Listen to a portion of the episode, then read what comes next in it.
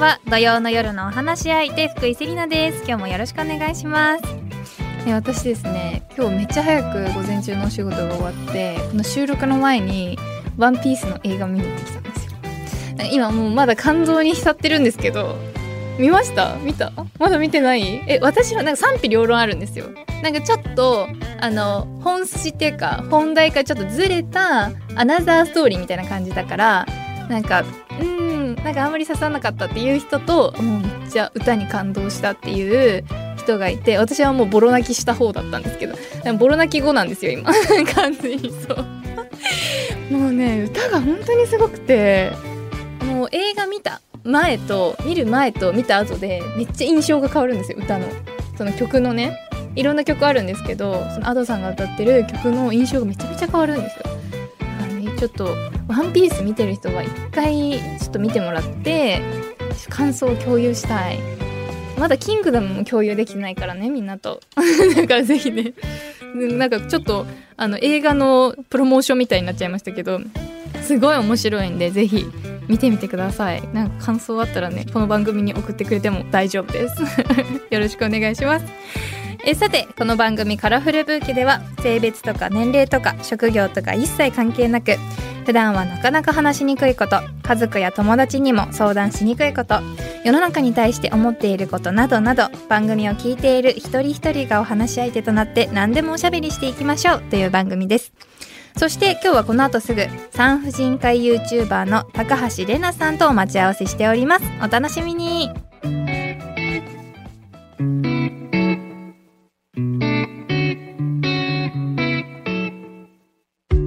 ツイッターのプロフィール欄に産婦人科医医学博士元プロボクサーベリーダンサーといろいろな肩書きをちょっと拝見させていただいたんですけどもこう先生の正体というのは実際は何なんでしょうか？私は普段産婦人科医として働いてて、それが一番メインとなってますね。はい、でもなんかいろいろやりたいことが多すぎて、やってきたっていう感じです。はい、いや、人生楽しそう。はい。いや、気になったのは、元プロボクサーっていうのが、なんかベリーダンサーはこう趣味でやられてるのかなとか、こうスタイル維持のためにやられてるのかなってちょっと想像できたんですけどプロボクサーって何なんだろうっていう、はい、そうなんですよ。もともとボクシングの試合を初めて生で観戦した時にボクシング面白いなみたいな、えでその時初めて観戦したのであの音とかも迫力がすごいあって選手かっこいいと思って私もやりたいと思ったんですよ。そうやりたいと思えるのがすごいですよ。私あの そのキックボクシングのお仕事を、あのインタビュアーとかさせていただいてるんですけど、すごい近くで見るんですね。はい、もうめっちゃかっこいいんですけどもう到底自分にはできないって毎回思いますもん。だからそれをやりたいって思った先生すごいなと思って。そう。でもやりたいと思ってやってみたらめちゃくちゃ大変だったんですけど、ね、実際そうです。もう痛いし怖いしもう最初はやっぱりすごい怖がりなのでそれを克服するのが大変でしたね、うん、なんでプロボクサーになったんだよいや本当今まさにそれを思いました。なんで怖がりがどうしてなったんだろうそうなんですよでもやっぱりボクシングの試合に出ている間とか練習する間にどんどん成長していくので、はい、もうこんなに大人になってから成長することってないなと思ってすっごいいい経験させてもらったなと思ってはいよかったなと思ってます。さあ改めまして福井セリナがお送りしています。文化放送カラフルブーケ今日のお話し相手は産婦人科医 YouTuber の高橋玲奈さんです。リモートでのご出演です。よろしくお願いいたします。よろしくお願いしますでは改めてレナ先生のプロフィールを簡単にご紹介していきます。東邦大学医療センター大橋病院の産婦人科に在籍しているレナ先生です。2016年にボクシングのプロテストに合格し世界初の世界初なんですね。今読んでてびっくりしちゃいましたけど、はい、まさか日本から世界初が出ているとは。世界初の女医ボクサーとして活躍した後2020年に引退現在は産婦人科医と並行して YouTube や SNS を中心に女性の体や検診やワクチンの重要性などについて啓蒙活動を行っています。いやそのプロボクサーはもちろんかっこいいんですけどもともとやはりお医者さんということで、はい、お医者さんを目指したきっかけみたいなのは何だったんでしょうか？はい。もともと自分の親とか親戚とかで医師の人が結構多かったんですよね。うんうんはい、それでやっぱりいろんな人が働いてる姿を見てやっぱりちっちゃい頃から将来は医者になりたいなって思ってたりとかもしたんですよね。ええ、でそれであと本読んだりすることが結構好きだったのでなんか精神科医とか面白そうだななんか人間の心ってどうなってるんだろうみたいに気になったので、実は最初産婦人科医じゃなくて精神科医になりたいと思ったんですよ。そうだったんですね。それでもこう産婦人科医を選ぼうと思ったきっかけとかは何だったんですか、そうなんですよ。実はですね、まああのこの後も出てきたりとかする話なんですけど、研修医回ってる時に産婦人科を回った時に一応産婦人科まあ国家試験終わると2年間研修制度っていうのがあって、いろんな科を回るんですよ、内科とか産婦人科とか。で、産婦人科を2ヶ月ぐらい回った時に、20代前半の、えっと、子宮頸がんの方に出会ったんですよね。はい、で、結構その方が進行してしまってて、自分と同じ世代の方で、そんなに進行したがんになって、ちゃう方がいらっしゃるんだと思って、うん、やっぱりちょっと検診の必要性だったりとか、はい、みんなに啓蒙したいっていうのがあったりとかそういうのがあってやっぱ産婦人科になりたいなって思ったんですよね。いやそうだったんですね。うん、いやその検診の大切さとかってやっぱり分かってはいるけど、こう言われないとなかなか手が出せないっていうところもあるじゃないですか。はい、なので本当に尊い活動だなと思うんですけども。はいはい、でもそういうその産婦人科の先生が実はこの最近なんかこう減ってきているっていう噂も耳にしたりするんですよ、はい、実際のところはどうなんですかね、最近になってちょっとまた戻ってきたかなっていうところがあるんですけれども、ね、はい、はい、まあ、ただ全体的な日本の現状から言うとやっぱりまだまだ少ないなっていうふうに思うんですよね。やっぱり産婦人科医っていうと当直がすごく多くてみたいな感じ。ありますね。でも、本当に朝から晩まで働いて当直して次の日も働くみたいな、はい、いつ休んでたみたいな感じですよね。結構そういうことが多くて、はい、まあ、その理由としてはやっぱりいろんなところに病院がありすぎて、まあ、日本っていいことではあるんですけれども、えー、結構東京都にも集まってますしああの地方とかにもやっぱりいっぱいもう普通にどこでもお産できるように病院があるんですけど、はい、やっぱりそういうところに散らばっちゃったりするのでで本当は集約化って言って一つのあの拠点病院に産婦人科医を集めるような働きが本当は今後は必要なのかなとも思いますね。医師自体はそうある程度いるけど病院が多すぎて結局散らばっちゃってるみたいなところはあるのかなと思います。えー、なんかこうイメージでいくと、うん、こう一個のところに集約するよりも散らばっていた方が力が分散されていいんじゃないか、みたいな感じも見えると思うんですけど、そうですよね。一個に集約するメリットとか、分散するデメリットって何があるんですかね？はい、そうですね。やっぱり一個に集約するとその大きい病気の方とかは、集中してそういうところで見れるっていうのはありますけど、はい、まあ、ある程度ばらま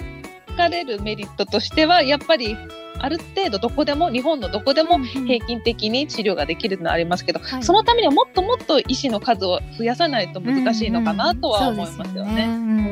こう実際産婦人科医の方って本当にこう忙しくてずっと働きっぱなしで、はい、でいつ赤ちゃんが生まれるかわからないから、うん、産科の人はもう本当に寝れないことが多いみたいなのを聞くんですけど、はい、実際には働き方はどうなってるんですかね？そうですね。今は最近、まあ、働き方改革とかもあってだいぶ改善はされてるんですけど、はい、私が産婦人科医になったばっかりの時は月15回ぐらい当直があって月半分、まあ、半分です、ね、半分。半分ですね。半分って言った方がそう。もう病院に住んでた方がいいんじゃないかみたいな感じで。そうですよね。そうですよ。で次の日も働いてみたいな感じで、はい、えっと、ただ、まあ、そのお産だったり緊急手術の時にはあの、起きて仕事しなきゃいけないですけど、一応それ以外の時は、睡眠も取れる時はあるので、ずっと起きてるわけではないんですけど、はい、やっぱりそれでも、あの、すごいお産が続いた時とか、全然本当睡眠時間取れないのに、はい、えっと、次の日も普通にオペに入るみたいな、睡眠不足の状態で危険な状態で入るっていう状況もあったので、はい、本当にそういうのは改善していかなきゃいけないかなと思いますが、最近はやっと、まあ、少しずつ改善はされてはいるとは思います。ああ、そうなんですね。どうやって改善したんですかね、はい、このお産は待ってくれないじゃないですか。そうですね、やっぱりそのどうどうなんですかね、その病院ごとにやっぱりあのあんまり当直が連続に、うん、調整したりっていうことなんですか、ね、割そう割割り振ったりとか調整したりっていうのですかね、うん、今までは調整も何もないみたいな感じだったので、はい、あとはややっぱり下の学年ばっかり働いて上の学年はあんまり働かないみたいなのもあったのが、はい、やっぱりみんなある程度平等に働こうみたいなのになったりとか、はい、当直明けは帰れたりとかやっぱりそういうふうになってるのかなと思いますね。あそうだったんですね、じゃあもう少しずつ 少しずつ改善はしてるっていうことなんですね。そうですね。でも東京都内だとやっぱりあの医師も働きたい人がいっぱいいるんですけど、ええ、地方だとやっぱりその地方に行く医師も結構少ないので、地方の先生方はまだまだすごく大変なのかなとは思いますね。そうなんですね。なんか私新潟県出身なんですけど、はい、あの無痛分娩とか今東京で結構当たり前になってるじゃないですか。はい、新潟って私の住んでる地結構広い地域でも無痛分娩できるその病院が1個しかなくって、はい、そこにすごく集中しちゃってたりするんですよ。それってすごい。もったいないなと思ってこのなんか地方に広まらないのってな,、なんでなんですかね？やっぱりその無痛分娩をするってことはしっかりあの麻酔をかけられる、うんうん、でしかも産婦人科の知識もある麻酔科医がい。ないといけないと思うんですけど、はいえー、やっぱりその産科を分かってる麻酔科の先生も少ないし何、はい、かあった時にすぐ対応しなきゃいけないという緊急性とかもあったりするので、そう、ねはい、いう意味で麻酔科医も不足してるっていうのもあると思います。産科に特化した麻酔科医ってそうだったんです、はい、確かに産科に特化した麻酔科医っていうとすごいレアな気がしてきますね。そうなんですよね。いや、はい、そうなんですね。いろんな事情があるんですね。まあでも先生みたいにね頑張ってらっしゃる方がたくさんいると思うので、ちょっとなんかいろんなね改善していってほしいなっていう気持ちですね。ありがとうございます。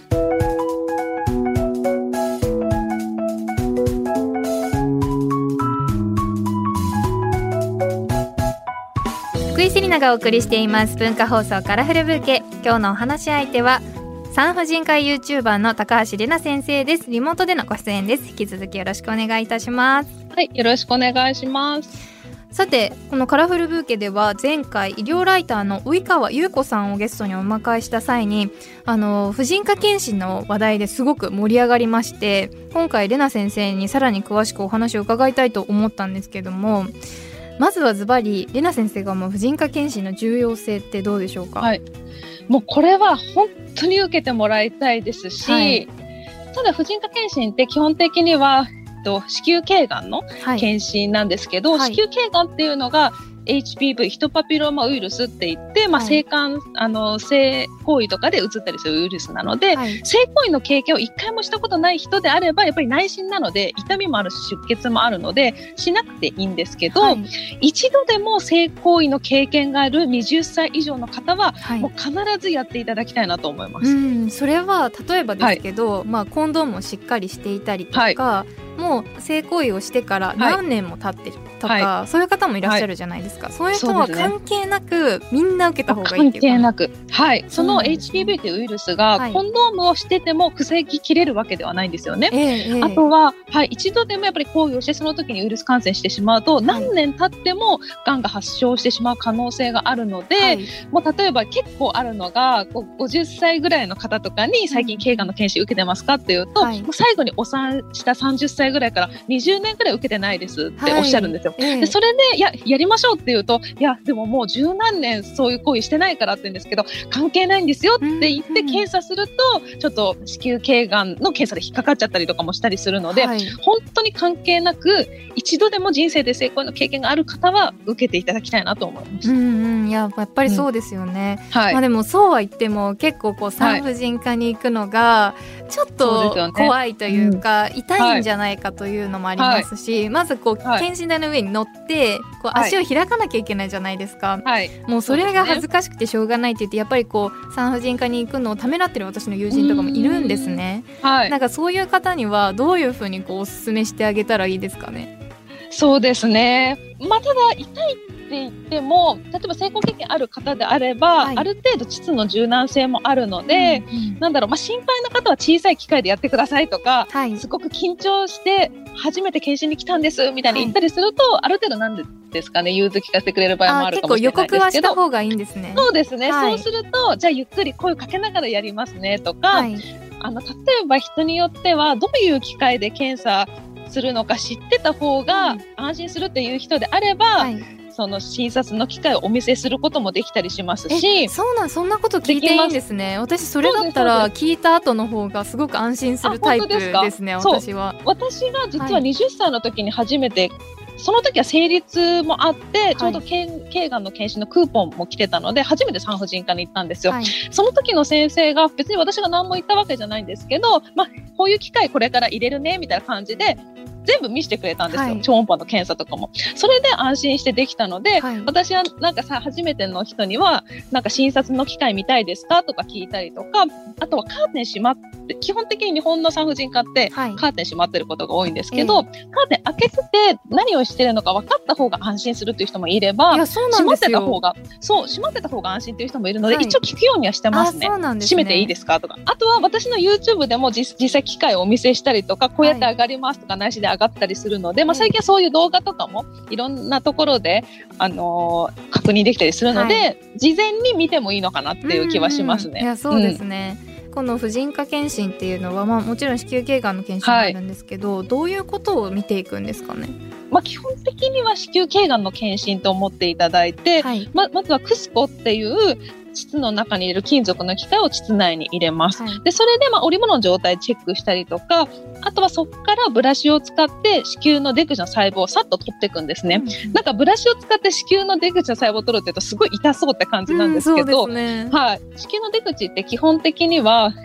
あの痛みの神経ってそんなにないので、うんうん、なんかこちょこちょされてる感じなんかお腹の奥の方がこちょこちょはなんか変な感じはするけど、はい、激痛とかではないんですよ。えー、えっと、ただ機械を入れる時にすごい、まあ、それそれも医師によるかもしれないですガバっていきなり開かれたりとか、はい、お水とかゼリーとか何もつけないで急に入れられたりとか、うん患者さん自身がギュって力を入れすぎてたりすると痛かったりする可能性があるんですね。力んじゃったりとか、はい、あとは場合によってはその大きい子宮筋腫とか子宮内膜症とか病気があると診察で痛いってことあるんですけど、えー、基本的には子宮頸がんの検査単独でそれ自体がものすごく痛くなるってことはないのでまずそれは知ってもらいたいなとは思います。うんうんはい、でその後にあとは内診触診って言って産婦人科医が指を患者さんの膣内に入れてお腹、はい、もう片方の手でお腹を押して、まあ、子宮卵巣腫れてないかっていうふうに触診っていうものがあるんですけど、はい、それだけだとこう子宮が腫れてるのか卵巣が腫れてるのかあとは小さい子宮筋腫とかだと触っただけだとわからないので、えー、できたら、まあ、これはオプションになったりすることが多いんですけど経腟超音波検査っていうのを一緒に受けてもらいたいなと思ってます。えーえ。ー、あそれは自分から言うのもできますし、はい、先生から案内していただくこともできるんですか、ね、してもらうこともあります。はい、えっと、ただ、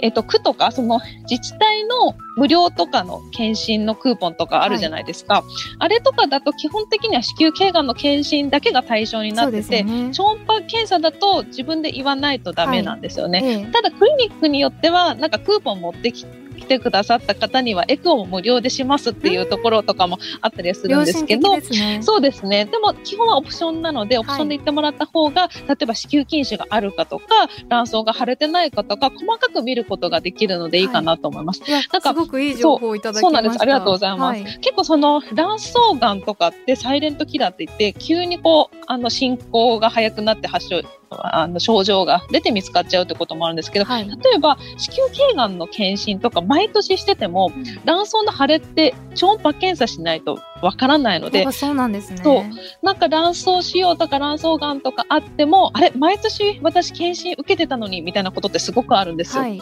でも、じゃあ毎年超音波の検査をしてたから卵巣がんが絶対見つかるかっていうと、別にそういうわけではないんですけど、うんうん、やっぱりその前段階で見つかることもあるので、はい、できたら一緒に、まあ、内診断上がるの1回で済みたいじゃないですか。そうですね。できればそうですね。そう。そうなので、それだったら、頸がんの検査と一緒に、その超音波検査、まあ、棒、親指の太さぐらいの棒状の機械を膣内に入れて、子宮卵巣を画像で見る、まあ、本当に10秒、20秒ぐらいで終わっちゃう検査なので、はい、ぜひ一緒に受けてもらいたいなと思ってます。いや、私もちょっとそれやってみたいなというふうに思いました。うんはい、オプションで大体どれくらいの金額でできるんですかね、はい、そうですね。もし本当に検診っていうものだと、4000円から5000円ぐらいですが、症状があれば保険適用できるので、大体1500円ぐらいかなと思います。そうなんですね。結構手頃な価格でできるので、そうですね。ぜひやってみたいいですね。はい、うん、そう結構検診っていうとものすごい何万も取られるんじゃないかと思ってる人いるんですけど、実は私もなんかその子宮頸がんのやつってこうクーポンで来るじゃないですか。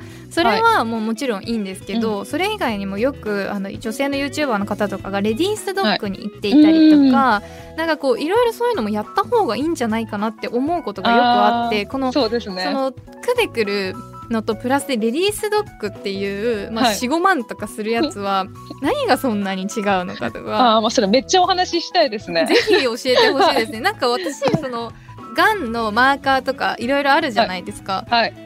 これって普通の健康診断でできないのかなとかなんかもしやぼったくりなのではとか思う時あるんですよ。結構ちょっと意地悪な目で見ちゃうんですけど、はい、なんかその違いを知りたいなって思っていて、はい、ぜひ教えていただきたいです。そうですね。基本的には婦人科で、まあ、あまあ、産婦人科ですね。まあ、乳がん検診とかは乳腺外科になるので、まあ、40歳以上の人が受けてもらいたいんですけど、はい、あの子宮卵巣産婦人科の検査で言えば基本的には子宮頸がんの検査と超音波検査をしていればいいかなと思います。うんうん、なのでその自治体で来る検査だったり、まあ、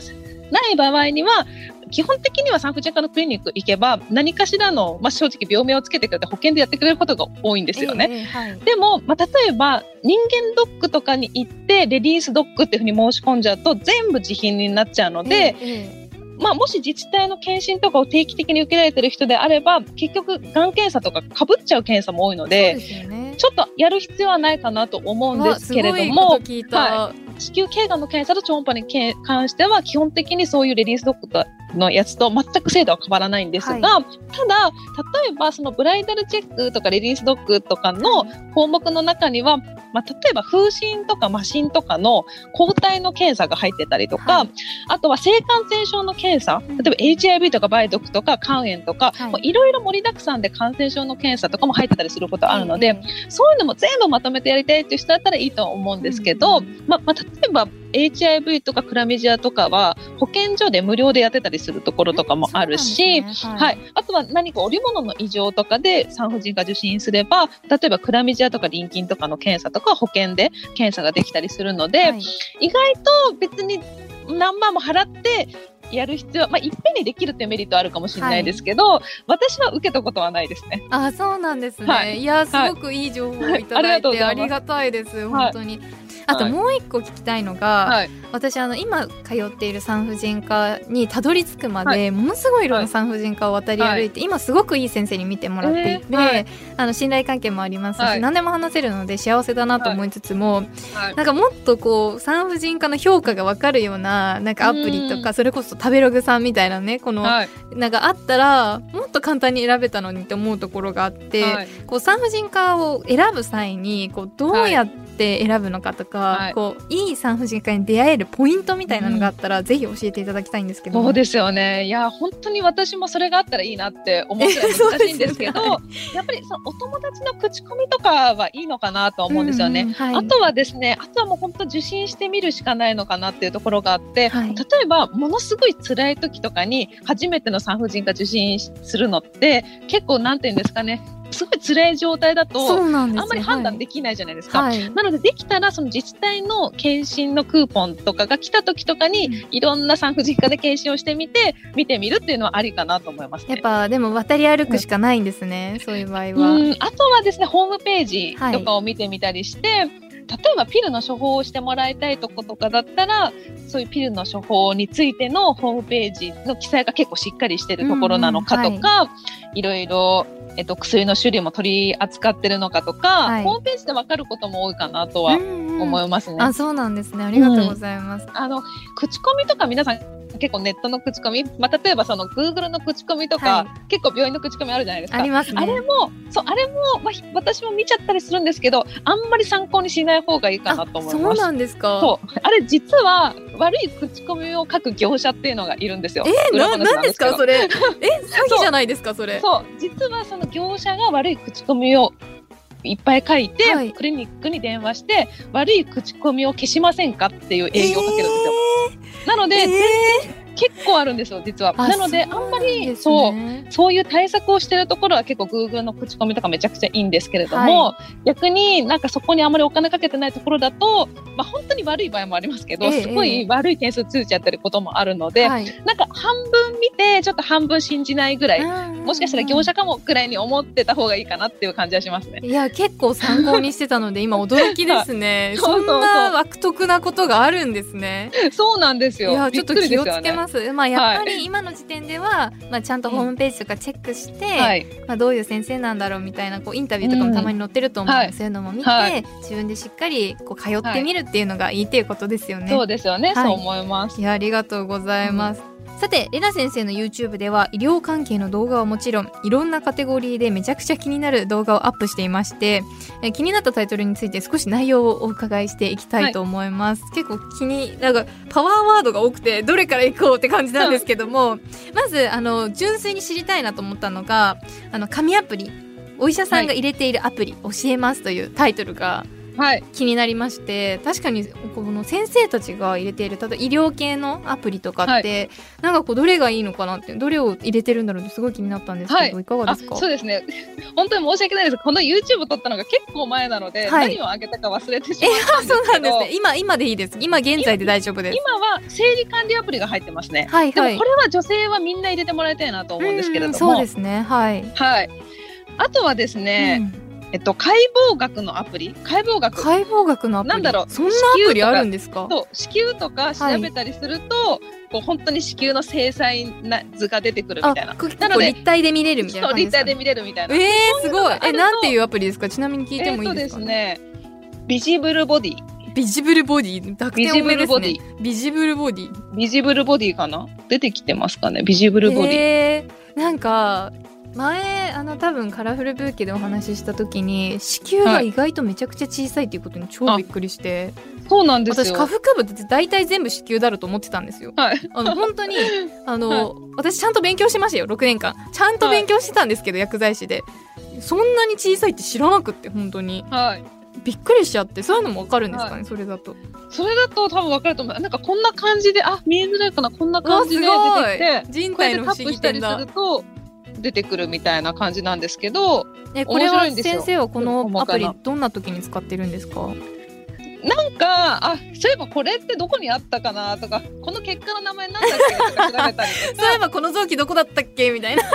まあ臓器どこはさすがに忘れてるんです。けど、はい、血管とか神経とかまで結構走行がわかるので、はい、それを見たりとかしてますね、あとはまあ、ね、患者さんには結構外来では模型が子宮の模型があるのでそれ説明してるんですけど、はい、模型が手元にない時とかここがとかこれを出して説明したりすることもあります、ね、確かにあの患者さんもイメージがこう目の前にね、うんうん、絵があった方がイメージしやすいかもしれないですね。そうですね。うんうん、あとはあとはですね医師専用のアプリみたいなのがあって、はいそうそこに登録するとガイドラインが、はい、確認できたりとか、ええ、あの医師同士のコミュニティで話ができたりとかあるのでそういうアプリとかそうですねまさかそこで出会いとかあるんですかね？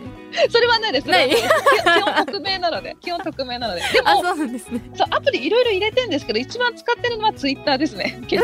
普通だった。はい、めちゃくちゃ普通だった。ツイッターだ。そうでも本当にツイッターはやっぱりそのあの医師も医療従事者も結構最近ツイッターやってる人が多いので、はい、結構そこから情報を得てる人たちも多いんじゃないかなと思うし、医師同士の情報交換、ね、そうそうそう。そう。だしその患者さんが例えば病気を調べたりする時とかにその病気を得意にしてる医師のアカウントが出てきたりとか、はい、まあ、間違ってる情報もあったりするんですけど、えー、例えばクリニックの公式のアカウントとかもツイッターでやってることとかもあったりするので、はいはい、それも調べるツールになるなと思うしいや確かに私も結構産婦人科とか探すときに、ツイッター、インスタ一回探しましたね。はい。あ探しました、はい、そうそう。だからそういうのやってるところって強いなと思いますね、えー、でもお医者さんたちも大変ですね、はい、なんかもう もう医療も SNS やらなきゃいけない時代になっちゃったのかっていう、確かに、うん、ねそうですよね。あとは産婦人科以外の知識とかもやっぱりその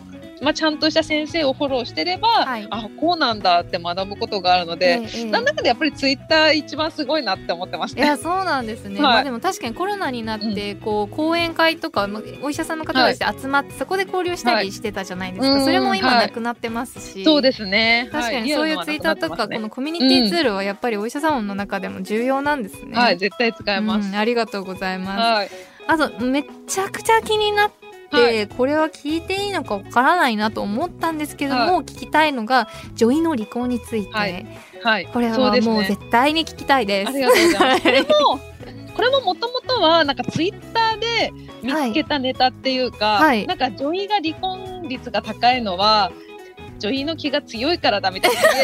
まあもちろんイメージはねありますよなんか女医さん離婚率高そうみたいなあるんですけど実際はどうなんですかね実際はまあ、ちょっと高いぐらいだと思うんですよ。3分の1の法則っていうのがあって、はい、3分の1は無事結婚して、普通に一生添い遂げる、はい、3分の1は一生独身、はい、3分の1は結婚したけど離婚しちゃうみたいな。えーえー、なので、大体3分の1ぐらいってことなんですけど、まあ、実際がどうかわかんないですけどね、でも私はこれはすごいポジティブな意味に捉えてい。て、まあ、要はその女性医師とかって、まあ、お給料もしっかり、まあ、ちゃんとああの働けばお給料もしっかりもらえるし、自立してる人が多いので、うんうん、やっぱりその離婚したいなっていう時に自立してないと、はい、嫌な夫婦関係を続けたままその結婚生活をしなきゃいけないみたいな感じじゃないですか。金銭面の不安とかですよね。そうなんですよ。でもやっぱり女性誌ってやっぱり自立してるしある程度金銭的な余裕もあるので離婚したいと思えばもう離婚できるっていう、うんうん、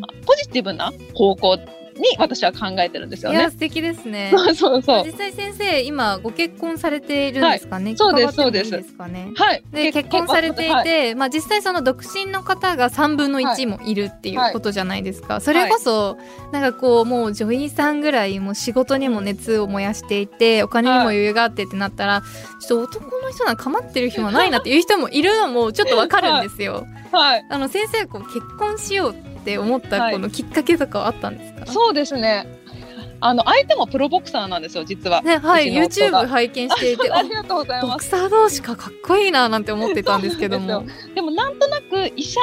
若い時は男性医師と付き合ったりとか、はい、その研修医同士で付き合ったりしてたこともあったんですけど、えー、なんとなくその家に帰って仕事の話をしたいという人ももちろんいると思うんですけど、はい、なんかやっぱりそういう医療従事者だと家でも仕事モードになっちゃうなって思ったので、うんうん、まずなるべく医療従事者じゃない方がいいなっていうのが一つなんですよね。はい、でボクシングジムで出会って、まあ、一緒の趣味だったっていうのがあるのと素敵ですねボクシングジムで出会われたんですね。そうです。同じジムだったので、えー、そう。なのでなかなかやっぱりボクシングやってるっていうと結構引く人が多かったりとか、えー、もう絶対やめてくれみたいに言う人が多い中、ね、はい、でもその自分のその夫はどんどんやりなよぐらいな感じで言ってくれたり、はい、あとその SNS とかのこともやっぱり理解してくれるし、はい、なんだろうあんまりその YouTube とかで顔出ししてたりするのを好まない人とかもいると思うんですけど、うん、そう、ね、そう。どんどんやりなよみたいに応援してくれるのであこの人だったらなんか一緒にいて楽しそうだなと思って結婚しました。うん、あそうなんです素敵だな、はい、懐の深い旦那様なんですね。そうですね、うん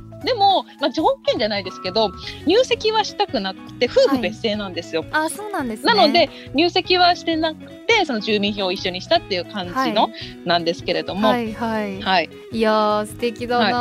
はい、なんかこのお互いを分かり合ってる感じがしてなんかすごく憧れますね、ありがとうございます。ありがとうございます。あと最後に一つもう一個気になったのがですね。はい女医が語る Tバックのリアルなメリット、はい、これはみんな知りたいんじゃないでしょうか。はい、っていうのも私結構その、もともとヨガやったりとかもあって、はい、ヨガやったりすると結構ピタッとしたズボンとか履くじゃないですか、やっぱ Tバックの方が目立たないので、はい、よくティーバッグ履いてたんですけど、はい、ティーバッグにこのなんか医療的なメリットみたいなのあるのかなと思って、これが気になったんですけどどうなんですか、ね、ありがとうございます。これも自分自身がすごい実感していることで、まあ、あんまりきついティーバッグを履いたりすると、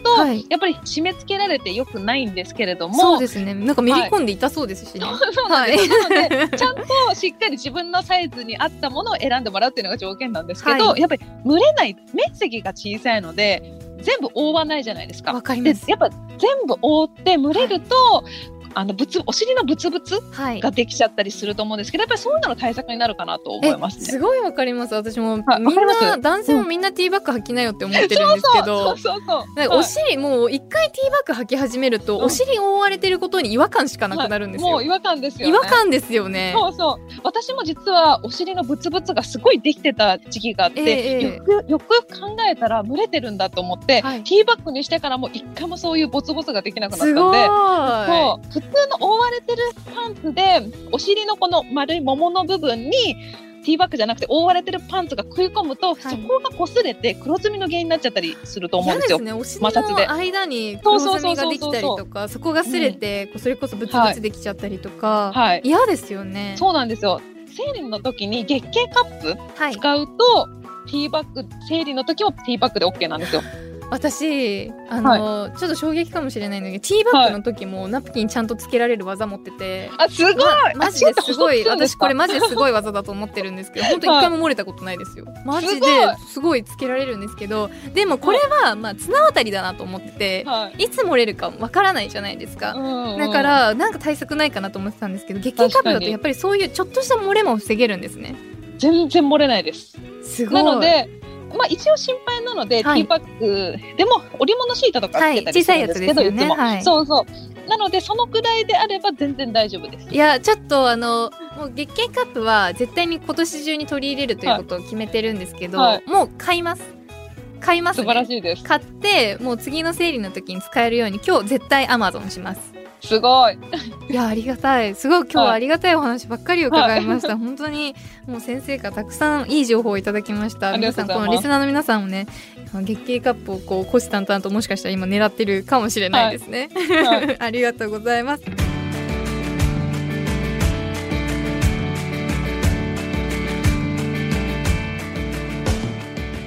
井セリナがお送りしています文化放送カラフルブーケ。引き続き産婦人科 YouTuber の高橋玲奈先生とお話ししていきます。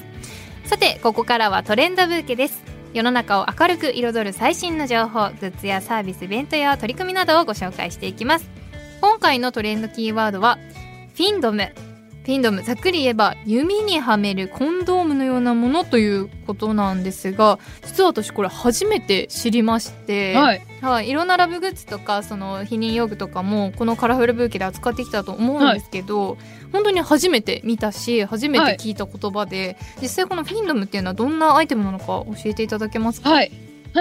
もう本当に指用のコンドームですね、はい、まあ、あの人差し指とかにつけて、まあ、ちょっと潤滑ジェルがついてるので、まあ、潤滑ジェルのおかげで、まあ、セルフプレジャーも気持ちよくなるっていうのもあるしあとは相手の指にはめてもらって気持ちよくしてもらうとか、うんえー、そうすればやっぱりその清潔に使えるっていうのもありますよね、はい、でもちゃんと洗ってても最近ついてたりとかするかもしれないですもんね。そうですよね、うんうん、なのでそういう意味で、まあ、感染症の予防にもなるかなとは思います。はい、あといい匂いするんですよ、はい、ちょっとフルーツみたいな。めちゃくちゃいいですね。はい、まあでも避妊具ではないんですもんね。そのプレジャー用の道具、ね、プレジャー用ですね。あとは私よく言ってるのは産婦人科とかで。あの例えばカンジダの人とか地点の人とかに、はい、えっと、膣に入れる錠剤とかを、はい処方したりすることがあるんですけど、はいそうね、そういう話をするとこう挿入できないっていう人がいるんですね。自分の膣を触ったことがないとかい。う人がいるんですけど、はい、素手だと触るのが抵抗ある人もこういうのをつけるとちょっと入れやすくなったりすることもあるのでそういうのとしてもご提案したりすることもあります、ねうん、確かにこれすごく万能アイテムなのかもしれないです、ね、はい、やっぱりこのフィンドムっていうのは雑菌から性感染症などになるのを防ぐ意味でも大切だと思うんですけども、はい、まあ、性感染症っていうとやっぱりここ数年クラミジアとか、うん、いろんな性感染症が若い女性、まあ、男性の中で増えてるっていうニュースをよく聞くと思うんですけども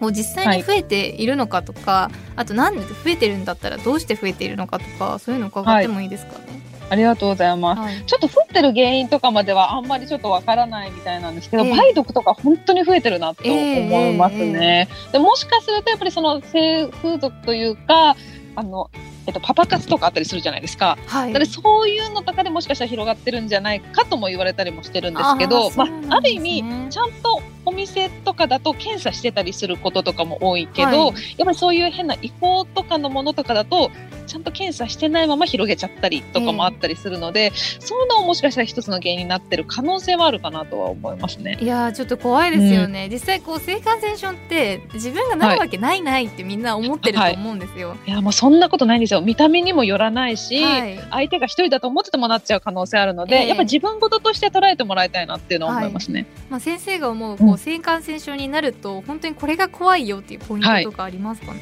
はい、もちろんですね症状として織物が出たりとか、進行するとお腹が痛くなっちゃったりするってこともあるんですけど、不妊症の原因になっちゃったりする可能性があるんですよね。クラミジアとかリンピンとか。ね、長くやっぱり放置しておけば置くほどやっぱり危険性は高くなります、ね。うん、そうですね。やっぱり最初はえっと子宮の出口あたりに感染してたものが、はい、子宮とか卵巣卵管の方に行っちゃったりすると、はい、やっぱりその不妊症の原因になっちゃったりしたりすることがあるので、であとは怖いのが女性だと8割9割症状がないって言われてるんですよね。はい、なので、まあ、例えば男性の場合はおしっこするときに痛みがあるとか海っぽいものが出るとかで分かることが多いんですけど、女性の場合症状がないことが多いので症状が出てる時にはかなり進行しちゃってたりすることもあるし症状がないままパートナーが変わるとまた移しちゃってっていう感じでどんどん広がっちゃったりとかするので、ね、なのでできたらそのパートナーが変わったタイミングだったりとかちょっとコンドームしない性行為があった時とかはぜひ症状がなくても検査してもらいたいなっていうのは思います。うんうん、ありがとうございます。実際こう織物の色が変わるとかも言いますけど、はい、織物の色なんてみんなちゃんと見てるかっていうと、そんな毎回ちゃんと見てないですもんね。はい、でものすごい明らかに色が変わるわけでもきっとないでしょうし、本当そうです。はい、気づきにくいっていうのでやっぱ定期的な検査っていうのはもうすごい最初に戻りますけど大事なんですよね。本当に大事です。はい、はい、ありがとうございます。本当に勉強になりました。ありがとうございます。いやなんかもうまだまだ話したいことたくさんあるんですけども残念ながらそろそろお別れのお時間になってしまいました、はい、最後に今日レナ先生が感じたことなどを花言葉にして番組で素敵な花言葉のブーケを作りたいのですがレナ先生の言葉いただいてもよろしいでしょうか？はい。みんなに健康の輪を広げてもらいたいなと思いました。素敵です。ありがとうございます。はいなんか今日いろいろ健康の知識とかってあると思うんですけど、はい、自分だけがあ検診受けなきゃと思うんじゃなくて、まあ、これを聞いた方がぜひ自分のお母さんとかご家族の方とか最近検診受けてるみたいな感じでどんどん輪を広げていってもらいたいなって思ってますね。いやそうですね確かに自分もそうですけど、はい、周りの友達、うん、家族もまでケアできたら一番素敵ですよね。はい、ありがとうございます。レナ先生からいただいた花言葉しっかりとカラフルブーケに束ねていきたいと思います。さあそしてレナ先生からお知らせなどはございますでしょうか？はい。あの特に特記すべきお知らせはないんですけど、はい、ぜひあの YouTube とかさっきも話しましたけどどうやって産婦人科の検診が受けられるかとか実際に内診台に上がってる動画とかも出てますのでぜひよかったら産婦人科 YouTuber 高橋玲奈のチャンネルを覗いてみてください。お願いします。ぜひ見てみてください。というわけで玲奈先生今日はありがとうございました。またぜひお話しさせてください。はいありがとうございました